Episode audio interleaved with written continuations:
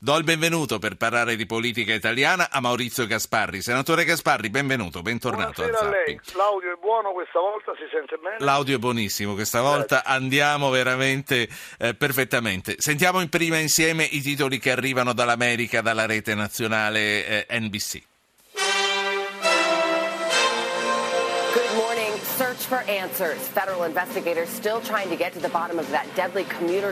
A caccia di risposte, gli investigatori federali cercano ancora di capire le cause dell'incidente mortale al treno, perché la donna, mamma di tre bambini, non è riuscita a spostare dalle rotaie il suo SUV prima di essere colpita e uccisa insieme ad altri cinque passeggeri sul convoglio. Adesso basta, la terza bufera in una settimana è pronta a colpire milioni di persone dal Nord Dakota al New England e nel nord-est le temperature scendono di 30 gradi. Esposti 80 milioni di persone a rischio in un enorme attacco cibernetico a una delle più grandi società di assicurazioni del paese. Cosa fare se i vostri documenti sono stati compromessi? L'FBI sta indagando. Queste le notizie con le quali la NBC ha svegliato questa mattina gli Stati Uniti. Torniamo alle cose di casa nostra. Maurizio Gasparri, Forza Italia. Renzi dice che vi ha distrutti al Senato e Fini scrive sul Corriere della Sera che l'attuale destra italiana non è credibile come alternativa. Insomma, io sintetizzo, è un momentaccio. È un momento molto difficile. Dico a Renzi eh, che deve stare attento perché Renzi non ha una maggioranza in Parlamento, al Senato in particolare, è stato molto sleale in questa recente vicenda e eh, quindi sia meno presuntuoso. Guardi, Fini è fuori dal mercato politico, voglio essere molto chiaro, per gli errori capitali che ha commesso è stato il killer della destra politica italiana, ha fondato poi un partitino che ha preso lo 0,3%, ha abbandonato gli ideali della destra perché rinunciò alla difesa della famiglia, per eh, sostenere le unioni gay, sostenne la legge sulla fecondazione assistita e al referendum cambiò all'improvviso senza discuterne con nessuno, esisteva ancora Alleanza Nazionale, posizione, fece la legge eh, Fini Bossi, così si chiama, sull'immigrazione e cambiò posizione anche su questo. Quindi mm, il giudizio l'hanno dato gli elettori, fece un boicottaggio costante del governo di centrodestra quando dopo il 2008 era diventato presidente della Camera fino a sottrarre al governo Berlusconi appoggio, sostegno, pur essendo diventato,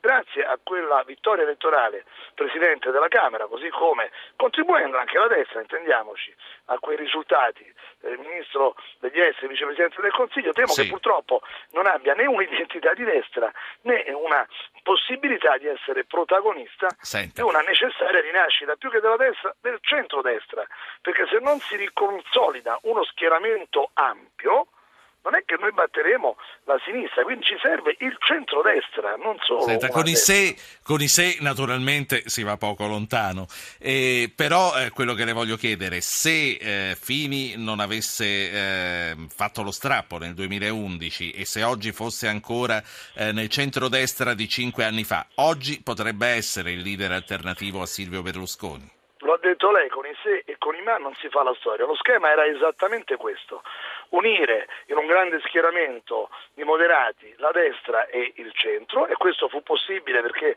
eh, Berlusconi mise la scintilla. Fini e tutti noi, non solo Fini, avevamo creato un partito, Alleanza Nazionale, per una intuizione di un leader troppo presto scomparso, Pinuccio Tatarella, da una persona che ha saputo in quella fase guidare bene, che Fini ebbe anche delle fasi positive e tutti quanti noi, un gruppo dirigente valido, e si unirono queste esperienze e quindi ci fu questo risultato positivo con alti e bassi, vittorie e sconfitte. Bisognava avere la capacità dell'attesa, eh, la pazienza e alla fine eh, i risultati dimostrano che tutte le varie scissioni che hanno eh, dire, penalizzato il centrodestra, anche quelle poi successive, guardi, eh, quelle di eh, Fratelli d'Italia, quelle di Alfano, anche oggi queste agitazioni che continuano in Forza Italia, sì. queste scissioni hanno danneggiato chi ha subito la scissione, perché è chiaro che poi Berlusconi ne è risultato indebolito, ma non hanno dato un Senta. grande beneficio a coloro che le hanno promosse. Sta di, sta di fatto, sì. è un errore, e le scissioni sono comunque un errore.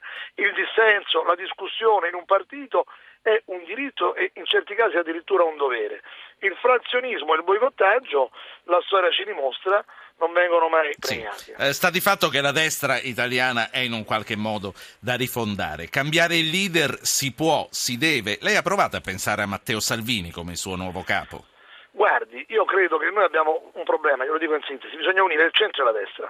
Ci furono vari tentativi di fare questo. Nel 1952 Don Sturzo, un protagonista della storia italiana, in un'elezione importante del Comune di Roma tentò di unire la DC e la destra dell'epoca che era il Movimento Sociale Italiano. Ci furono dei veti e questa operazione, benché proposta da un'autorità come Sturzo, non entrò in funzione. Nel 1960 Tambroni, esponente democristiano, fece un governo monocolore DC con il sostegno del movimento sociale. E ci furono moti in tutta Italia, anche col pretesto di un congresso della destra politica a Genova, Roma, Reggio Emilia. Eh, quell'operazione fu interrotta e si aprì addirittura la stagione inversa del centro-sinistra.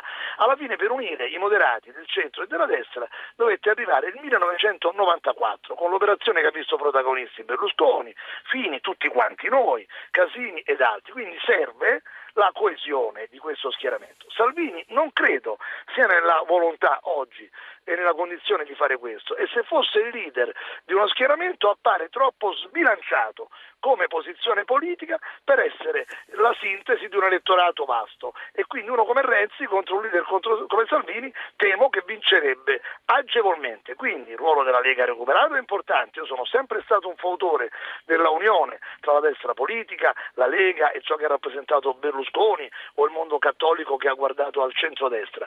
Temo che Salvini, a meno di evoluzioni imprevedibili, di una fase di maturità, c'è ancora 40 anni, eh, però oggi per come si pone, pur condividendo io molte cose, sì. perché io sull'immigrazione, sulla difesa della famiglia, si guardi semmai dalla Lega, ho visto che Tosi, un sindaco della Lega, apre alle uh, unioni gay, è una cosa un po' strana. Quindi io credo che Salvini, che sta facendo un ottimo lavoro per riposizionare, rilanciare la Lega e sta aprendo spazi anche sì, in regioni, per cui la Lega temo che poi è stato, fine, sì, no, no, è stato diretto, ho capito. Serve sì, una che... diversa, insomma. Ho capito, no, no, ho capito, non poi le piace. cambia però ecco con l'orecchino queste cose non, non, l'orecchino a lei avere un leader con l'orecchino? No, beh no, comunque insomma anche Berlusconi ci ha abituato a delle, infatti, a delle cose simpatiche fatto, diciamo. quando ha fatto qualche errore ne ha pagato le conseguenze. Senta, gli errori si pagano. Ultima, ultima cosa il nuovo centrodestra rientrerà nell'alveo originario cioè quello che lo ha eletto o rimarrà con Renzi? Ma soprattutto da lei vorrei un po' di gossip. Che cosa le dicono i suoi ex colleghi che oggi stanno con Alfano? Che umori raccoglie?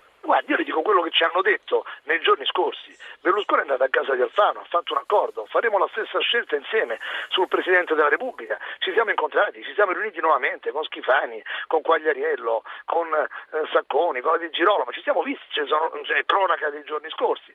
Poi a un certo punto hanno detto, vabbè adesso vediamo un momento. Allora io ho chiamato alle due e mezzo Tizio, guarda, mo ti richiamo, abbiamo la riunione. Poi a sera, insomma, si sono rincamminati verso Renzi che probabilmente ha detto, guardate, state nel governo, avete dei ministeri, dovete obbedire. Purtroppo questo è successo e tutti lo hanno capito. Allora, siccome bisogna ricomporre il centrodestra non voglio infierire, ma se fosse stata valida l'operazione del nuovo centrodestra, si chiama così perché doveva essere nuova, il nuovo veicolo, il nuovo strumento che doveva sostituire il decrepito Berlusconi, il senescente centrodestra, è talmente nuovo e vincente che ha preteso che la soglia per entrare in Parlamento la soglia minima, che era al 4,5%, non al 45%, fosse ridotta al 3%. Secondo lei perché hanno chiesto questo? Perché pensano di non arrivare al 4,5%. Conclusione, se ti credevi Mosè che portava il popolo verso dei nuovi traguardi, che davanti a te si apriva il Mar Rosso ed eri il protagonista della storia e invece poi sei ridotto a dire c'avete un canottino perché devo arrivare dall'altra parte. Gasparri. So, è così purtroppo. Salutiamo. sono stati nuovi Mosenso. Saluti- ne abbiamo avuta una per tutti questa sera. Eh, quindi ha detto che un leader come Salvini con l'orecchino non le piacerebbe. No, poi no, ho detto se cambia tutto e matura tutti si possono trasformare. Saluti. Oggi fa bene alla Lega, non batterebbe la sinistra. Ci sentiamo Maurizio Gasparri, alla prossima.